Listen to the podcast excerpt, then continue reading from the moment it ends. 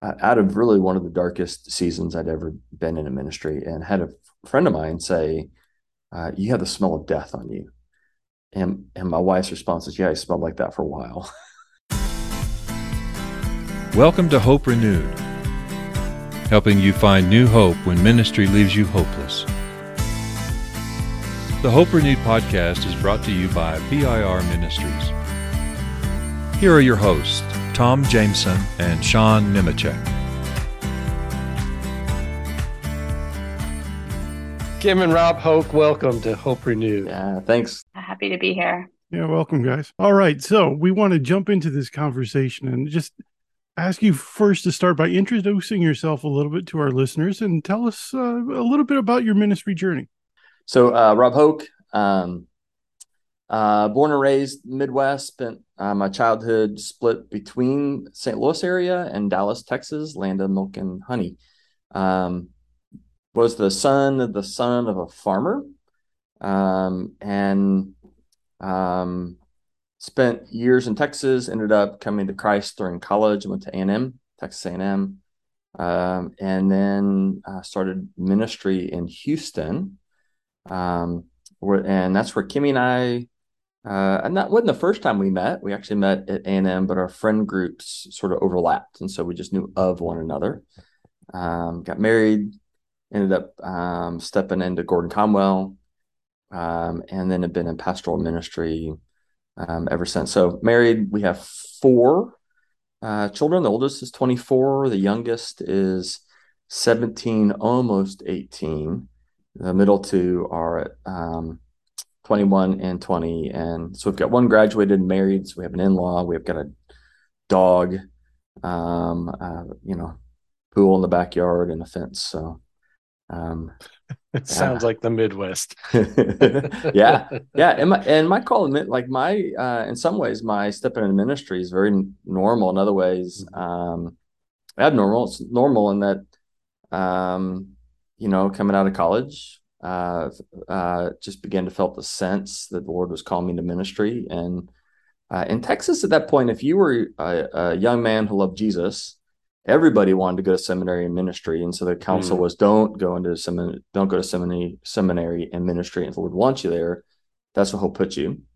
And I worked really hard not to go into ministry, and mm. the Lord was really determined to put me in ministry. So And my journey was, you know, I was a youth director for a couple of years and went to seminary and came out of that and served the church as an associate in the D C area.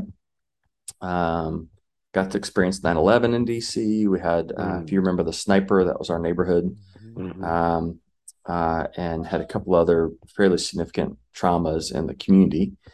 Um, ended up serving a small church as a solo pastor in central Washington, halfway between Spokane and Seattle. Um, It's a closed community of about seven to ten thousand, and then ended up coming here. There are just people little, there. There are. I know, right? Yeah, yeah. The mule died, honey. We're home. um, and then we um, have been here at uh, Southside of Indy for about uh, ten years. And I say mm-hmm. so, so. In some ways, it's very normal. Uh, other ways, it's abnormal. And, and then I came to Christ as an adult, and so I, I really show up at, um, primarily through the lens of an outsider. Mm-hmm. Um, I, I didn't grow up in the church, uh, some relationship to Roman Catholic context. Um, I, I, um, most of that would, did not feel good as a child. I've come to appreciate a little more as I've grown older. Um, uh, and so, um, in, in many ways it's an abnormal in that, uh, I, I don't have deep heritage. Uh, my family does not historically know Jesus. Some of them have come to know Jesus since, but mm-hmm. so yeah. All right, honey. Yeah. Um, I'm Kim, uh, married to Rob, same four kids, same in-law, same dog. Um, I like how you put the I, in-law and the dog right next to each other. Well, he'll, he'll appreciate that too. Um, yeah, I uh, came to faith in high school. I I did not uh, grow up with a church background at all either, and um, in fact, really, um, probably, I would say in a sense, godless. Like there was no connection in in my home. Um, but through through Young Life, actually, in high school. I came to faith, and my journey in ministry was, um, it started with Young Life, and all through college, I worked at a Young Life camp every summer, um, backpacking, uh, guiding mm. backpacking trips through the mountains in Colorado, which mm. was super fun. And of course, my, in my mind, that, that was ministry, and that's what my life was going to look like. Um, I think we've been backpacking once. Um, I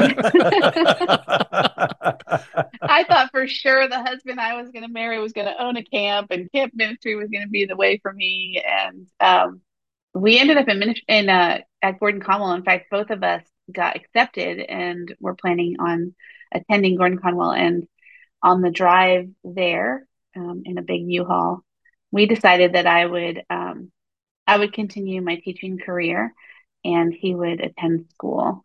And so, um, although I did attend along the way, I think, because mm-hmm. I listened to lots of papers. Mm-hmm. And um, that's where my theological training is, is Rob's papers. Uh, yeah, then really family became my ministry. And um, I never quite felt called to pastoral ministry. In fact, um, I remember where we were sitting and and the conversation in our little blue Subaru uh, when Rob told me that he was he felt he sent a calling into pastoral ministry, and I thought, I don't. um, and that's I I think that's I've I've along the way, you know, three churches, lots of different ministries, lots of ways that I have been involved, and I and my family has been involved.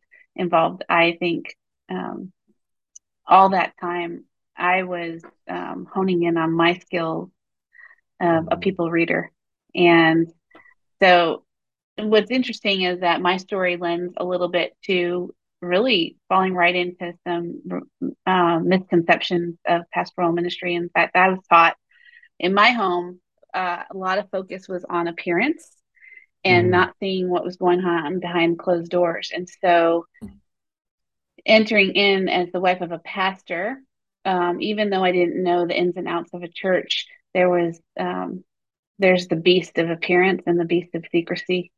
Mm. And um, so that I just kind of was able to feed the beast a little bit.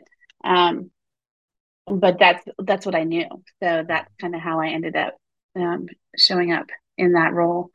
But through the years too, also knowing that my skills of reading people and listening to people was really what all my time was preparing for. That's such a, a important point that you bring up, that, you know, we often talk about pastors having misconception about ministry, you know, when they, they're answering the call. Uh, but a pastor's spouse, a pastor's family also uh, has to deal with the, those same kind of Uh, conceptions or, or understandings, and and there is that sense that it's not just the pastor that's being called to ministry; it's it's the whole family. If, if it's a family or a couple, uh, the the couple itself. So both of you are engaged in active ministry, and and we're going to dive into that and, and learn more about what the the specific uh, ministry roles uh, that you're filling look like. But just in general, now that we've kind of cast this pall over ministry, what do you love about ministry? What is it that that just really kind of makes your heart sing when when you you consider the opportunities and the the giftedness and and uh, uh, directions that God has called you to? Um, I would call myself a lover of people, mm-hmm. and I've always been a lover of people, and I've always been an adventurer. So what I've loved about ministry is um, walking alongside people in their stories and in their adventures. Um, and part of, so when I say I love people, I just, I am always blown away by people and their creativity and their wit and the way they look at things and the way they say things. I often find myself, my kids show me, send me TikTok all the time, and I'm just in awe all the time, like, how do people think of these things? And so um I'm I think I'm constantly in awe of others. So to me, um ministry is seeing people and experiencing life with them, mm-hmm. and I love letting them know that they're not alone, So um, with being a lover of people and an adventurer, I feel like I'm always on a journey with them. And I thought of, when I was thinking about this question, I thought of, um, I don't know if you guys have read Hinds' Feet and High Places. Um, it's an old allegory of faith, and the character's name is Much Afraid. Mm. And um, as she goes on her journey, she has two companions with her all the time, and their sorrow and suffering. Mm. Um, and she doesn't necessarily like her her companions of sorrow and suffering. She doesn't understand their presence until the end. Um, and I don't see myself necessarily as sorrow or as suffering per se, but I do see myself, see myself as a companion along the way, a companion that's yeah. present for the journey and always and able to be there to always remember the stories mm-hmm. of the past and um, remember the future of, of, of propelling and moving forward. And so I love that part of ministry. And for the record, Kimmy has never called me either sorrow or suffering. So well, we may be companions. Well, that's, we'd have to censor what she would call you, right? yeah. I, and I love that yeah. about Kimmy. Kimmy, uh, one of the things that's really fun about Kimmy, she's just so curious um, uh, about folks. And she just has this ability to see people really well, which is mm-hmm. fun. And then she uh, just asks questions and lets folks just um, be discovered. And helps folks discover themselves. So what, what I love about ministry is um, I love seeing folks uh, walk, walk through the process of transformation. Um, and I love folks coming t- to a greater understanding of their um, image bearing, what it looks like to flourish and thrive and to lean into wholeness, that God has spoken this great picture over us about who we're designed to be. And ministry for me is, it's an opportunity to invite folks into exploring that story. What does God have for them? How has he made them? Uh, both with this um, speaking and creation, but even in the sum total of all their experiences, right? Uh, so, so, you know, I say said earlier, my my journey into ministry in some ways was normal. In other ways, it was abnormal. There's a part of me that I could argue I've been prepared for ministry since I was two years old, because hmm. the home I grew up and the role that I filled, um, uh, my job was to set aside my desires and to meet other people's needs. And got lots of stories to th- that would um, from my childhood that would reveal how my parents have raised me to pay attention to others, set aside my desires that others may um, Uh, be cared for and could flourish, right? Mm. So I've been prepared for this. And so for ministry, for me, the thing that's really fun is to watch folks begin to discover who they are and to to find freedom to step into the fullness of, of them. So, and, and mm. you know, so preaching, I get to do that in preaching, get to do it in teaching, get to do that in pastoral counseling. I get to do that e- even in... Um, Uh, leading the team. So it's a multi-staff uh, church I'm at. And so leading the team and uh, e- even an organization, uh, um, how do you des- how do you calendar together and how do you, right? So all of that for me just sits under that category uh, of what does it look like for us to invest in the community, uh, those in and those outside the community, quite honestly. Uh, and then, of course, you know, how do I invest in the staff, right? The team. So I'm guessing ministry hasn't all been, uh, you know, puppies and roses and wonderful rainbows and, you know, all this stuff that no. that maybe seminarians think it's going to be like when we first uh, no.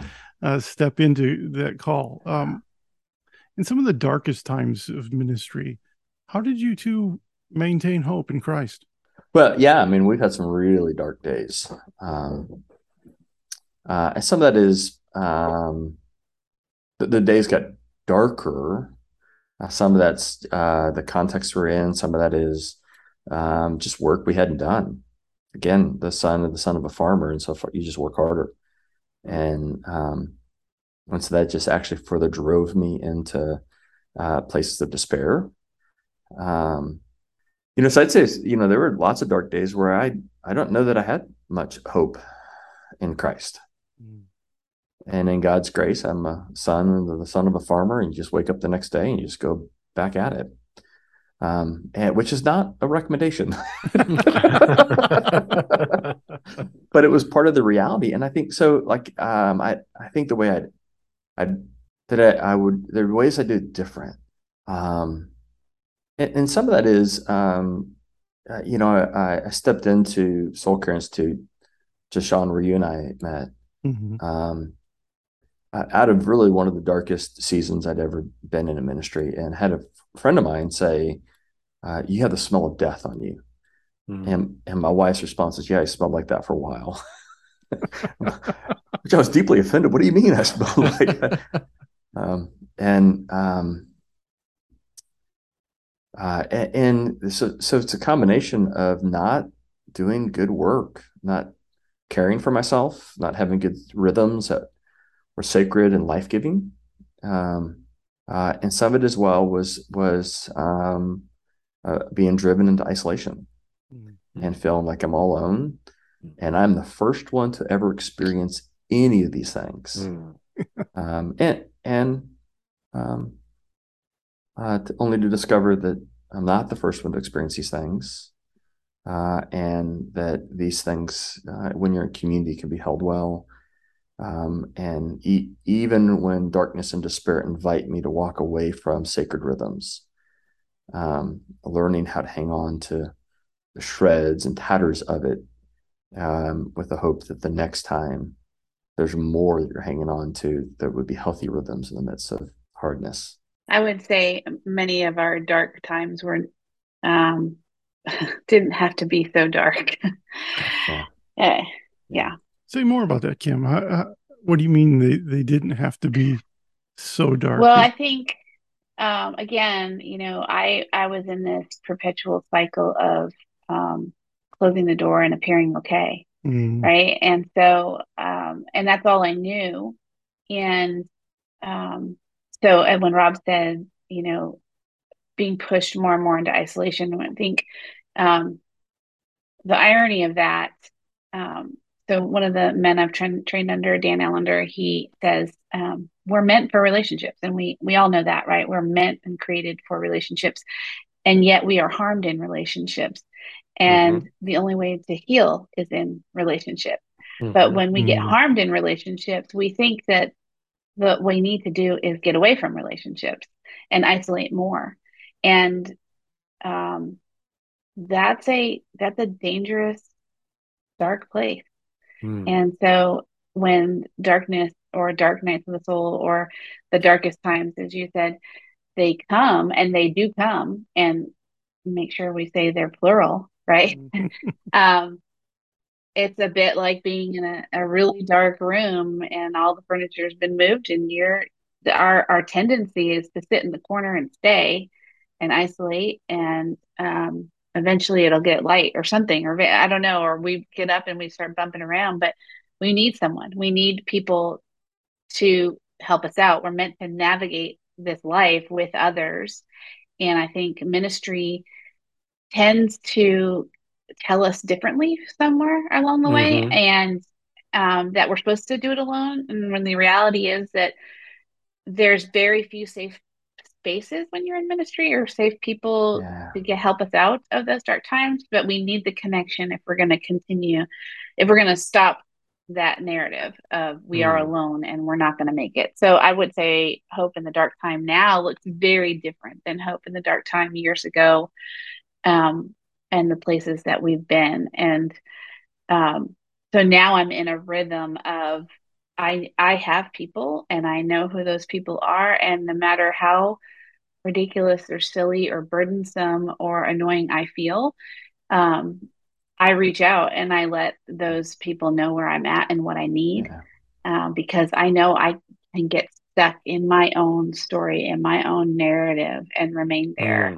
Mm. Um, so the, the, the trick is being able to kind of interrupt that cycle that, that we kind of naturally yeah. go to, this cycle of isolating.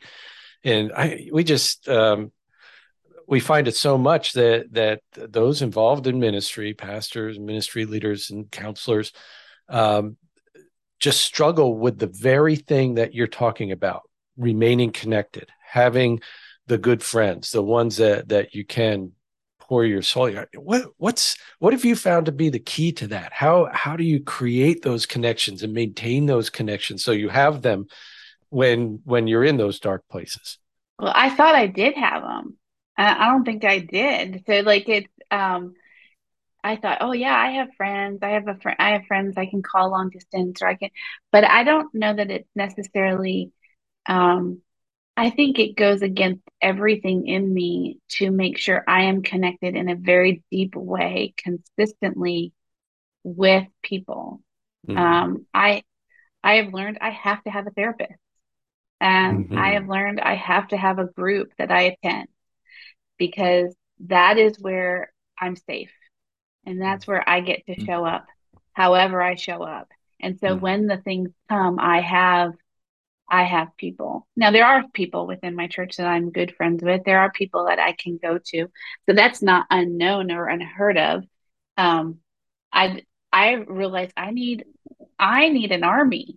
I don't need a few people. I need an army, and I need an army. I need the people who are going to hold up my arms when the battle is on, so that, that there is any hope for it to win. Um, and I also need the people fighting on my behalf. So mm. I need that army, and I haven't always had that. And so mm. it's very deliberate, intentional building. Mm. Yeah. And, and um, you know, uh, cause ministry it, it, in some ways by its, by its nature is really complex. Right. And Kimmy, you were talking, so Kimmy, um, spend some time. You can call me so, Kim, by the way. Oh, Kim. Sorry. I know her as Kimmy, but in the professional world, her name is Kim. So just Kim, uh, Kim uh, uh, spent some time at uh, so we're Presbyterian at our at Presbytery, which is a regional collection of churches. If you're not sure what that is, um, that we connect together for mutual benefit and kingdom of God building, right? Uh, doing some uh, training on how churches can better care for uh, uh, pastor families, spouses, and their kids, right? It really should be, it would be ministry families. Mm-hmm. And one of the things that um, you were pulling out was just how isolating it is, right? Because as a ministry spouse, I don't have a pastor or a church. And, um, and just the complexity about the church is our community, and yet it's not our community. Right. Mm, as mm. in ministry, um, I, I, I don't, I don't, I'm not cut from the cloth that you can't have good friends inside the church. Um, uh, I, I, but I am aware that it just creates tremendous complexity. Mm-hmm. Relationships are, are just different. And so how, how have you navigated that, Rob? Um, well, mostly not well. um, Yeah, so honestly, uh, that's yeah, one way, yeah, right? Um, yeah, uh, um, I, I tend to, to I, I probably could benefit from an army. I tend to not need an army. I think it's just my rhythm. Mm-hmm. Uh, I tend to have uh, a couple of really close folks who uh, know me and have access and freedom to speak um, uh, into life. And um, huh. Almost all of those are actually pastors. mm-hmm. um, and um, uh, we have a couple um, in our church now. Yeah, yeah, yeah. And there and and there's a couple of those who are in the church. Mm. Um, and um, I just think when um, it, uh, it just creates a little some sensitivities when um, when it's a, a place around any complexity in ministry, mm-hmm. right? Which uh, so rarely has happened, um, and um, so there's there's certain things that I probably couldn't bring to them that would be relational in nature in the church, just because um, it's just not fair to ask them to carry that. Right. Uh, but I've got other folks I can bring that that to, um, and what they may just simply know is there's some com- there's some difficulty right now in relationships in the church or decision making mm-hmm. or whatever, right? Um, But I, but I do think it, it I think Kimmy's right in that um, uh, we aren't designed to do the life alone. I mean, I think about Genesis, God speaks creation to being, right? And it's good, it's good, it's good, it's good, creates Adam. And he says it's not good. Mm. And so then Eve gets created. And, and at least part of the implication from that is that there was something more that Adam needed than simply the presence of God. God was there, Adam and God, right? And yet God knew that Adam needed a helpmate, okay? Um, which uh, now I feel compelled to geek out, and that word is most often used for God. It's not a, uh, you know, I'll just move on. um, uh, you know, create create a, a spouse, right? To be in relationship with one another. And so we're not designed to be alone. Uh, and at times in ministry, we we can uh, give up relationships outside of the church mm. or even inside the church.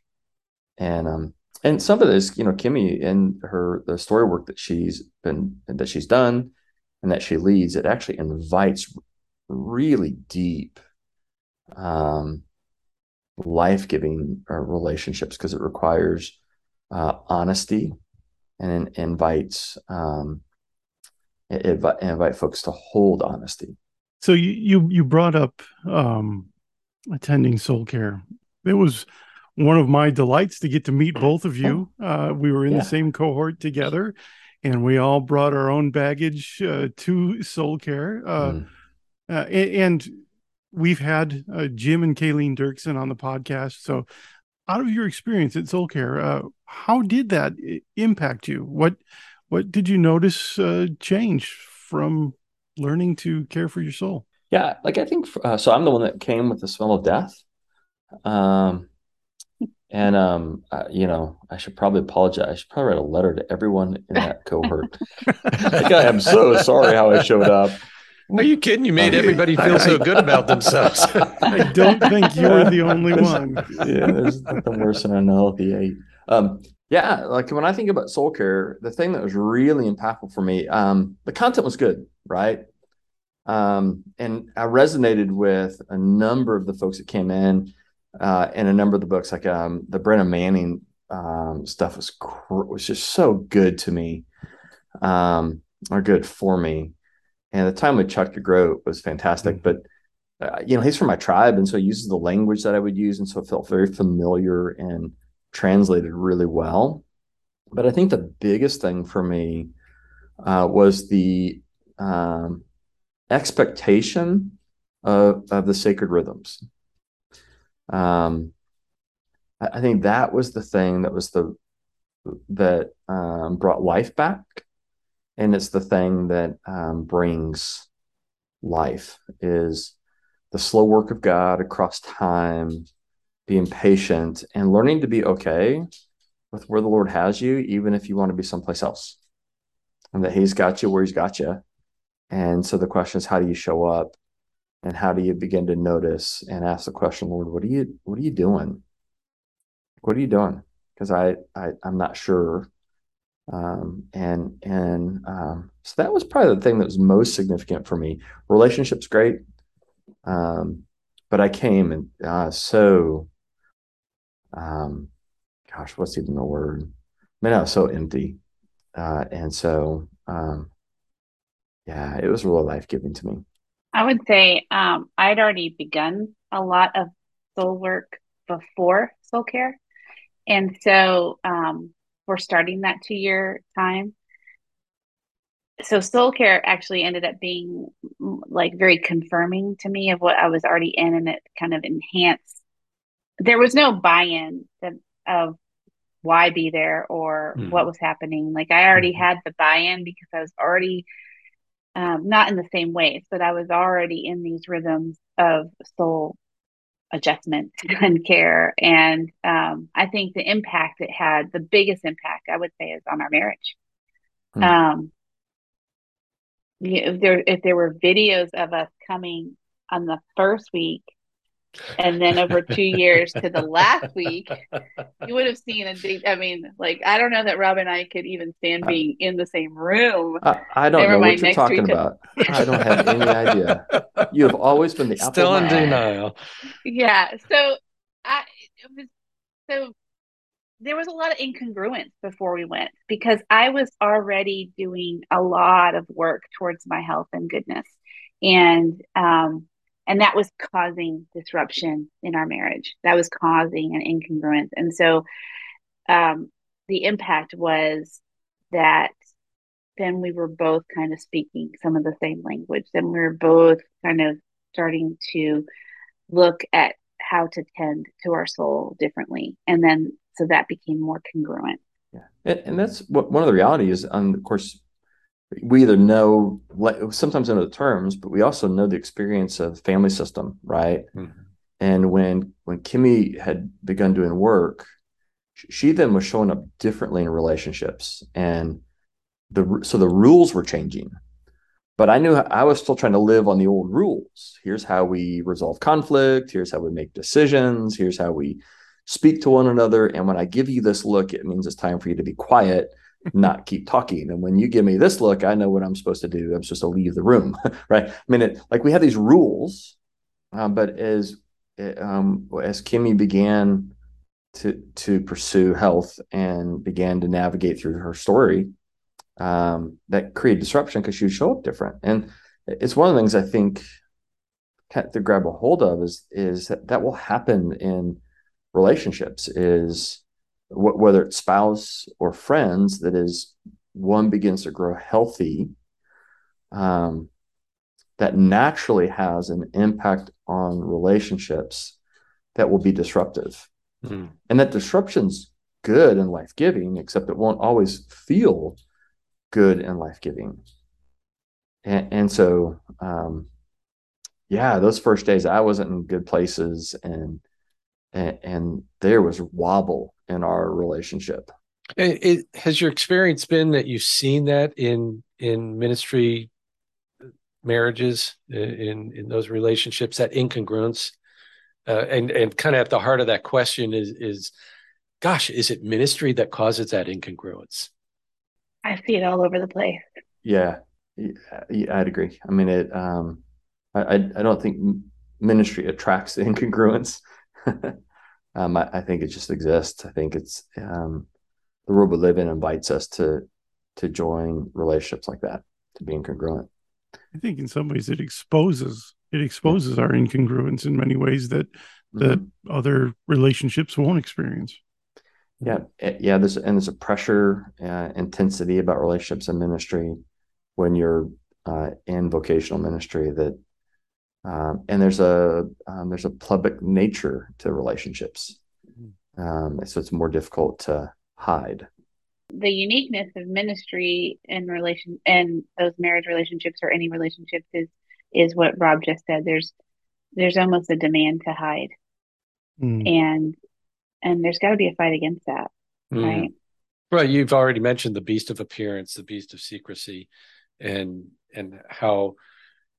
Those in ministry and, and other professions uh, just gets heightened uh, through, you know, false expectations or false perceptions of who we're supposed to be when we're in the ministry. You know, we're supposed to be perfect, or we're supposed to know everything, or uh, we're not supposed to have any flaws. And and the more that gets squelched and pushed down, the greater pressure it creates in in uh, in relationships, as we say, since we're made for relationship.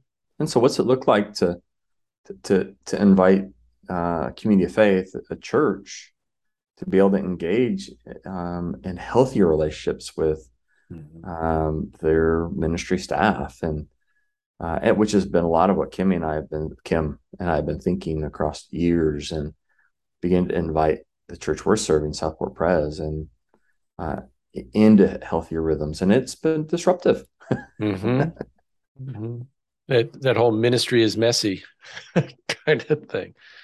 And, and Kim, you you have a, a specific focus in your ministry, in your counseling ministry. Tell us a little bit about that. And uh, particularly, what, what do the words curious and be brave and be free mean to you? Yeah, I love that you guys brought those in. Um, so let me just say, I'm going to be a little expansive in the fact that um I think counseling is just one of the tools I ha- I carry in my mm-hmm. tool belt. It's definitely become more of my profession at this point. Um, and so I do have a counseling business in which I see clients. I see clients individually. I see clients in groups. Um, I also hold intensive weekends. Um, but what I would say is when I started therapy for myself years ago, I experienced care in a way that was unlike anything I'd ever experienced.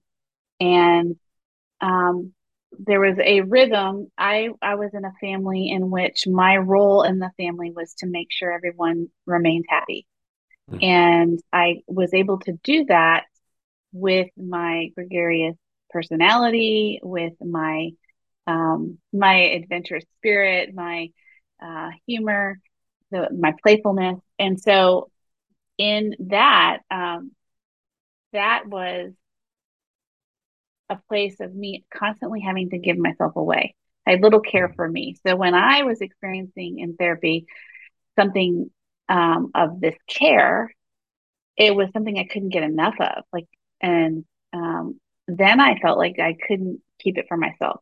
And so I decided to go ahead and get my master's in mental health counseling and pursue a license. And alongside that, um, I began to discover my story and become really curious about my story. Um, and I had to have an immense amount of courage. So I think that the words, be curious, be brave, and be free, um, there is no freedom without curiosity and bravery. And mm. to me, the opposite of curiosity is judgment. And mm-hmm. I lived decades under judgment of others, and more mm-hmm. importantly, under the judgment of myself. So stepping into my story with curiosity meant stepping out of my own bondage of judgment. Um, so with counseling, and what I do is um, it's unique because alongside getting my degree, I was also at the same time being trained at a place called the Allender Center. And so I became uh, specifically trained to do uh, a work, a trauma-focused modality of therapy. And I feel like, kind of like Rob said, he's been training in training of of being a pastor since he was two.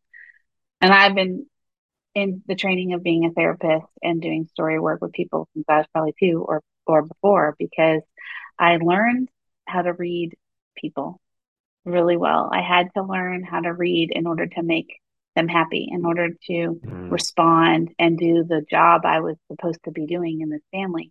Whether it was a good job or not, it was the mm. role that I played in my family system.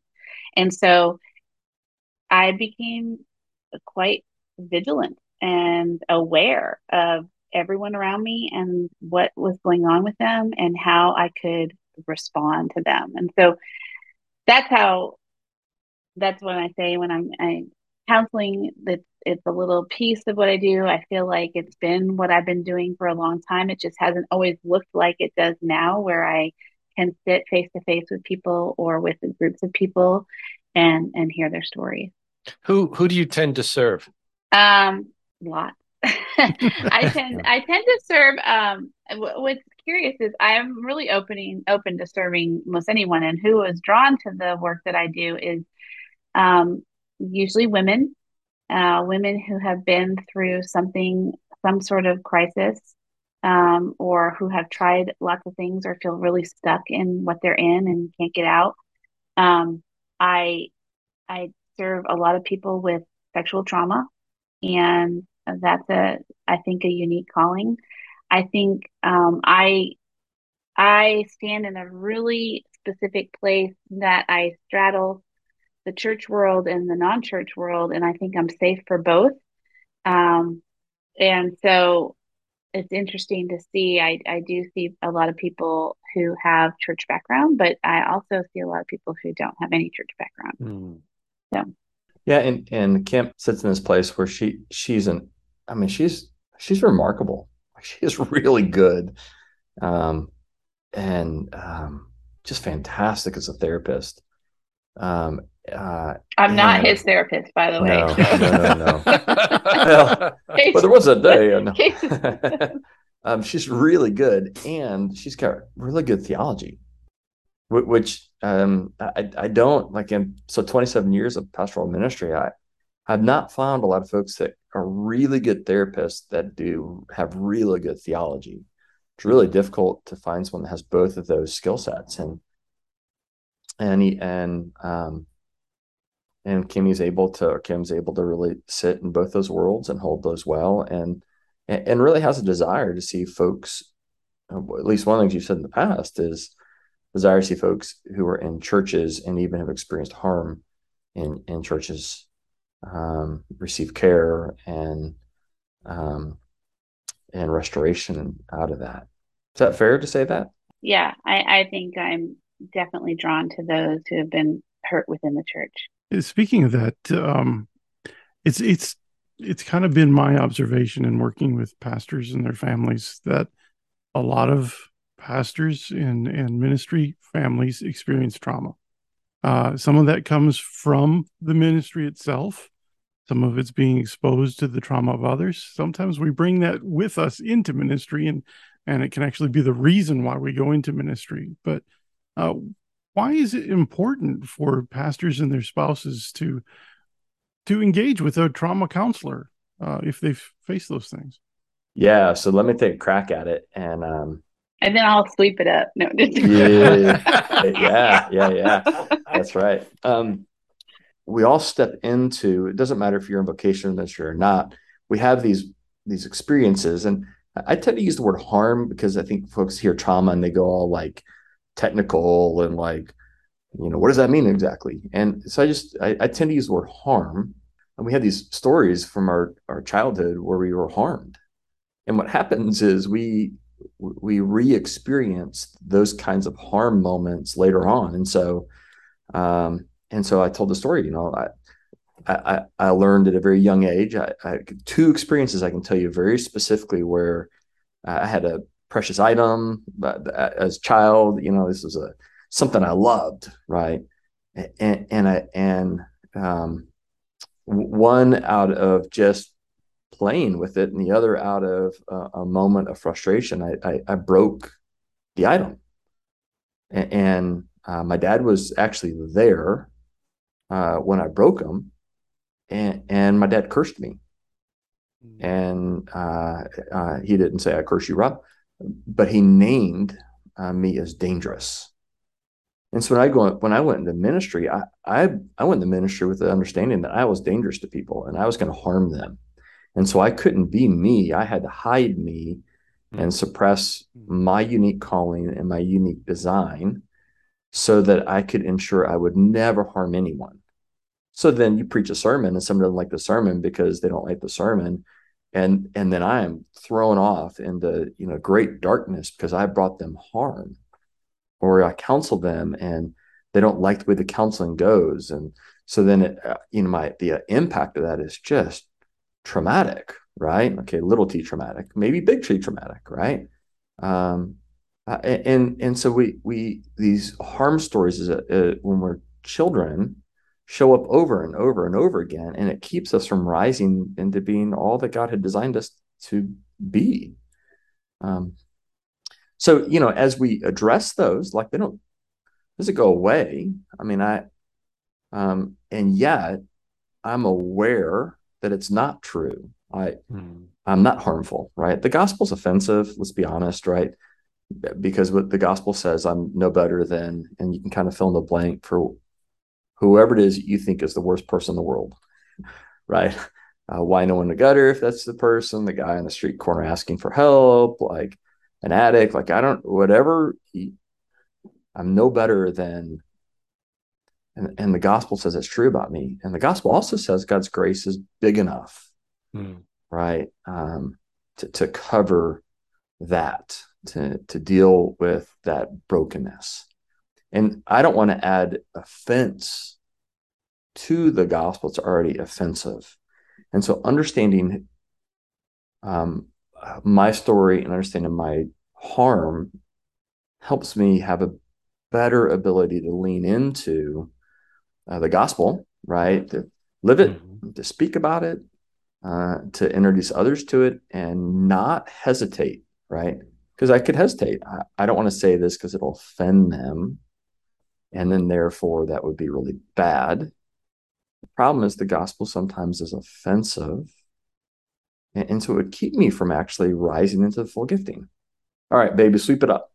Yeah, you know, well, let's just first say I think everybody should be in, in therapy or in trauma therapy, not just pastors and spouses. But um, I think for sure uh, yes to what Rob said, and I agree with you, uh, Sean, that we do, um, we experience harm all the time. We experience trauma all the time. Um, not all the time, but enough. And one thing I've been taught is trauma begets trauma. Um, any current crises or trauma you're in is going to expose and reveal any past trauma or crises that we've had. And so many people don't think they have had trauma, or have spent much of their time comparing how bad how bad others' trauma is in comparison to theirs. So clearly, you know, I don't, mine's not trauma. And so we dismiss our own trauma, and that locks it away. It locks this inside of us, and our begin our bodies begin to hold it. And um, then something happens in our life uh, that we can't control, which will, right? And we have no capacity to hold it. There's no space to hold it, and it's just going to expose everything beneath it that got locked inside and spills all over everything. So, um, so I believe um, pastors and or ministry families for sure are experiencing trauma. Not only are they experiencing theirs, but many other people's, and they're holding all of it. And that's a level of stress that um, is just naturally going to expose whether or not you've dealt with your story. Mm-hmm. And because anytime we're under stress, so our our trauma stories, our stories of childhood um, shape our fears and our passions, and then those fears and passions then shape who we become and how we show up in relationships and in the world. And so um, if those fears and I mean there's no doubt about it, those things are there.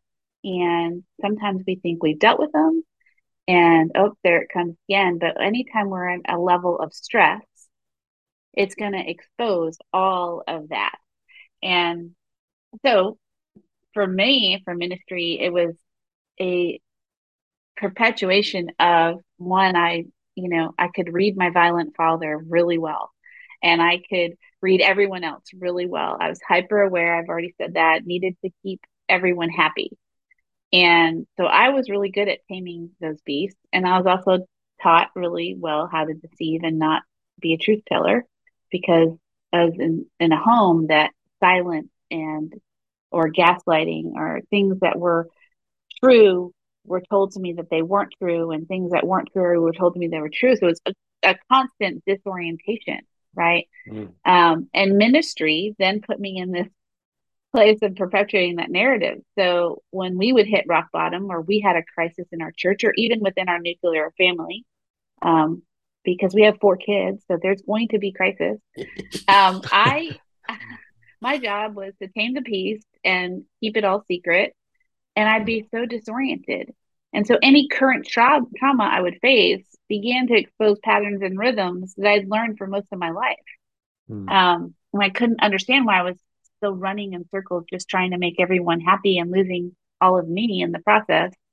Um, and there was no way for me to navigate, and I'd get lost in those places. And so um, I think we need people to walk alongside us and help us see those things. And I think um, ministry yeah. leaders and spouses being in trauma therapy is important, because we all have it. Mm-hmm. We all have mm. it. And it, you know, you're you're both talking about stories. This is this is what you mean by story work, right? Yeah, uh, yeah. And, and say a little bit more about that, because it's intriguing. Yeah, I could talk a long time about story work. Um, I have um, what Rob and I will call the boring clinical answer of what story work, and then I can kind of give you some some more to it. So I would say story work is the processing, the process is a modality of therapy, right? Um, it's a process of identifying and speaking our own stories of pain and harm in, in safe places um, mm-hmm. for the purpose of repair and healing and restoration. Mm-hmm. So it's really telling stories of our childhood, where mm-hmm. we've experienced harm, and bring care and repair to those very deep old wounds. Mm-hmm. When we experience harm, um, we are often, they are harmful because we were often not surrounded by care or response or words um, or soothing or anything in response to it. And so then we bring in, we buy into this false narrative and defense mechanisms to protect us from more harm. And story work is different in the sense it's different than other therapy, because I don't tell people how to think differently to change their patterns, or how to behave differently, which will change their thinking. Like, that's a lot of what talk therapy can tend to do. And there are thousands of modalities of therapy, and so many of them are brilliant, and I use many of them. I use a lot of different approaches in my work, but the driving force is definitely story work. And so um, Rob's told the story of how um, he had the narrative that he was dangerous and he breaks things. Um, and it was being, it's what he was named. And it was a story of, and he didn't say it, but it was a story of a red bike that he had when he was sick. I love that. But it wasn't, it was in, great. Yeah. It wasn't until he was in a, a group, a story group, yeah. and read it to the group and let others bear witness that he he didn't understand the message and the name that was given to him decades ago. And then that name, and that naming then began to shape how he saw the world and direct how all the other new narratives were happening. Mm. That that was that began to be what shaped all of that. And so he actually had to have other people bear witness and care for that moment when he was harmed. And yeah. story work brings clarity and care where wounds need to be cared for, and they heal. Um, but there was there's no freedom and no healing without actually entering the pain of the wound. And mm. I told the story um, of my home. I brought a lot of delight to the situation. Um, and having an unpredictable and violent father, and knowing his violence my whole life, I, I didn't not know it. I did not know that that was about, that that was my, the way my father was.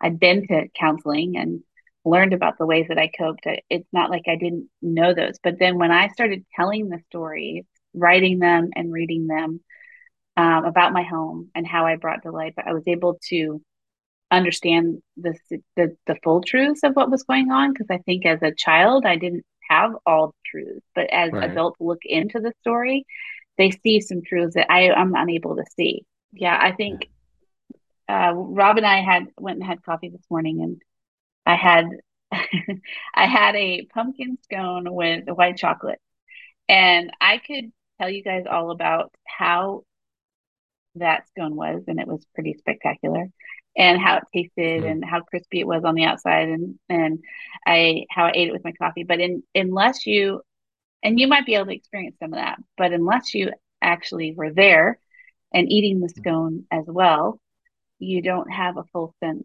of what it was like. And so that's how I feel mm-hmm. like story work is. I feel like I I try to put words around it and give language to it and tell people about it, and it's so hard to experience, to understand, unless you experience it. um I'm happy to come back and do a story with you, uh and, and then you could experience it, and that would be pretty awesome. So yeah, yeah. And, and to be clear, what she means is you, you you would bring a story of harm, and she would read your story in front of everybody, mm-hmm. and it On would be podcast. Glorious and fantastic. Uh and like I said, like I said Kimmy's fantastic. And here's one thing that's fun is now that Kimmy and I both have discovered some of these, so our roles in our home, there's always more discovery, right? You, mm-hmm. As you refine it and grow um, in understanding and in health, right? Um, um, and uh, we know some of these places of, of our of our story. Uh, th- then it then our, like our marriage has gotten richer, because we can notice each other and how each other are responding and reacting. We can uh, have a better understanding of how something lands on one another. Even like, so I'll tell you the experience, right? So um, Kim and I were teaching a Sunday school class. I think it was earlier this year, maybe February, March. And uh, we had a guy in our congregation passed out. Now, he does about four or five times a year. I, I don't I don't think he eats like breakfast. In the middle though, of those, church. Not yeah. Oh, sorry. Middle of worship. Yeah, yeah, yeah. Not Sunday school. During worship, he passes out, and um, and and again, you know, it's four times a year this happens, and so I've gotten used to it, and I watch when I'm preaching, you know, okay, mm-hmm. are they okay? Uh, but um, uh, and they would never want to have attention drawn. Like um, medically had been checked out. Like, okay, right. Well, had a new staff person who was noticed this and didn't know the story, and so you know, it's you know, I'm preaching, and she stops and says, "Is there a pastor in the house? Is there a doctor and, in the house? And, a doc- sorry, is there a doctor in the house? Yeah, that's the story. Is there a doctor in the house?" And calls nine one one, and the fire department shows up, and they come into like, I mean, it was in like, the middle of worship. In a word, like it was crazy. And it's the kind of thing like in in you know in ministry, like uh, you know, you can't not acknowledge what's going on, and so. But I, I step into Sunday school and I am just jacked up. Like I am just, um, and, and again, right. So my story is harm. I harm people. And so, you know, uh, there's this class we're teaching had some videos in it. And so we show this video and I leaned over to Kim, to Kim and I said, "Hey, man, I'm just jacked up." And she goes, "What happened?" So I tell her the story. This guy passes out in the fire department and, you know, ah. And she goes, "Well, what did you do?" Do I didn't do anything. I didn't cause it. And she's like, no, no. I mean, how did you respond to it? And so my story shows up like, what are you accusing me of? Like, I, I was just preaching. I didn't harm the guy. and and and so and Kimmy, oh no, no, no, no, no. Like, because that's a that would be a natural reaction for me. But Kimmy knows that. And so when I respond, she knows where that comes from, and then is able to uh to hear better, to respond in kindness, to put words on. No, I, I'm not accusing you of harming anyone. Mm. I, I was actually curious, how did you respond to that? What did you do? But your response? Story influenced how you heard what she oh was my saying. Goodness oh yeah. yeah I thought she yeah. was saying, how did I harm the guy? Years ago that would have caused a lot of oh. friction with us. Mm-hmm. and and now it, we can I can be really curious. Uh, I can know, you know, because I he knows his story in a way that now he can communicate to me, and I can know his story, um, and vice versa. And I guess I'm just so struck, uh, you know, thinking about the gospel and, and the power of the gospel, uh, tied with this work of, I, I think of it as tilling the soil, the telling of our stories, of of the digging down and the loosening of the clay and the solidness to really understand what's down there, and and how important it is to do that work so that the gospel can reach the very depths of who we are. Uh, you know, I lived so many years of my life with a wall with a secret room behind it, you know, and the gospel couldn't penetrate. I wouldn't let the gospel penetrate that. Now, of course, the Lord knew all that was there. And so in his kindness, he ripped the wall down and ripped my life apart. But that's the goodness of God, right? And Uh, how how important it is to to be open to that. And it's hard and it's scary and it takes work and it takes safety, someone who can walk with you, uh, someone who will be there with you when it all comes out, um, so that the gospel can fully, deeply, richly uh, be applied to the very depths of who we are. There's no resurrection without death first. So we, we like to end every podcast with the same question. Um, what words of hope would you each like to offer pastors and their families? Uh, I would just say you're not alone, and to find places of connection. Mm-hmm. So there's some, there's a, we've already talked about this strange, unwritten, unspoken rule somewhere um, that seems to shape our inner souls that uh, we can't we can't be connected. And then that's the very place that we need to be, is connected. Mm. So um, I would say find those places of connection, and you're not alone. So uh, I guess what I'd add to that is um, trust the slow work of God. Mm. Like a lot of times we grow discouraged because we just don't, we're not seeing the change in ourselves or others that we want. Our God tends to move slow, mm. but he moves. And so when you find yourself in the spots where things don't seem to be working, you seem frustrated, the, the Lord moves. He just moves slowly sometimes, and uh, uh, trust that he has you where he would have you to be. Thank you so much for your generosity and yeah, coming and, yeah. and your thanks vulnerability and sharing so much. Thanks for coming on Hope Renewed. It's been fun. Appreciate it, guys. Yeah. Thank you, guys. And we want to thank our listeners. We encourage you to reach out to us at our website, hope renewed podcast dot com. We'd love to hear your comments and interact with you there. It is our prayer that the God of hope will fill you with all joy and peace as you trust in Him. Thank you for joining us on Hope Renewed. Please help us reach more pastors by sharing this episode with your friends. If you enjoy this podcast, rate and review us on Apple Podcasts, Google, or Spotify, or your favorite platform for receiving podcasts. Thank you. This means the world to us. The Hope Renewed podcast is brought to you by P I R Ministries. At P I R, we partner with God and the church in the work of pastoral renewal and restoration. Pastors, our goal is to help you cultivate new hope for healthy life and ministry. We do this by building relationships. We train both pastors and churches to promote a culture of ministry health. If you've experienced a forced exit from ministry, we provide a process of restoration for you and your family.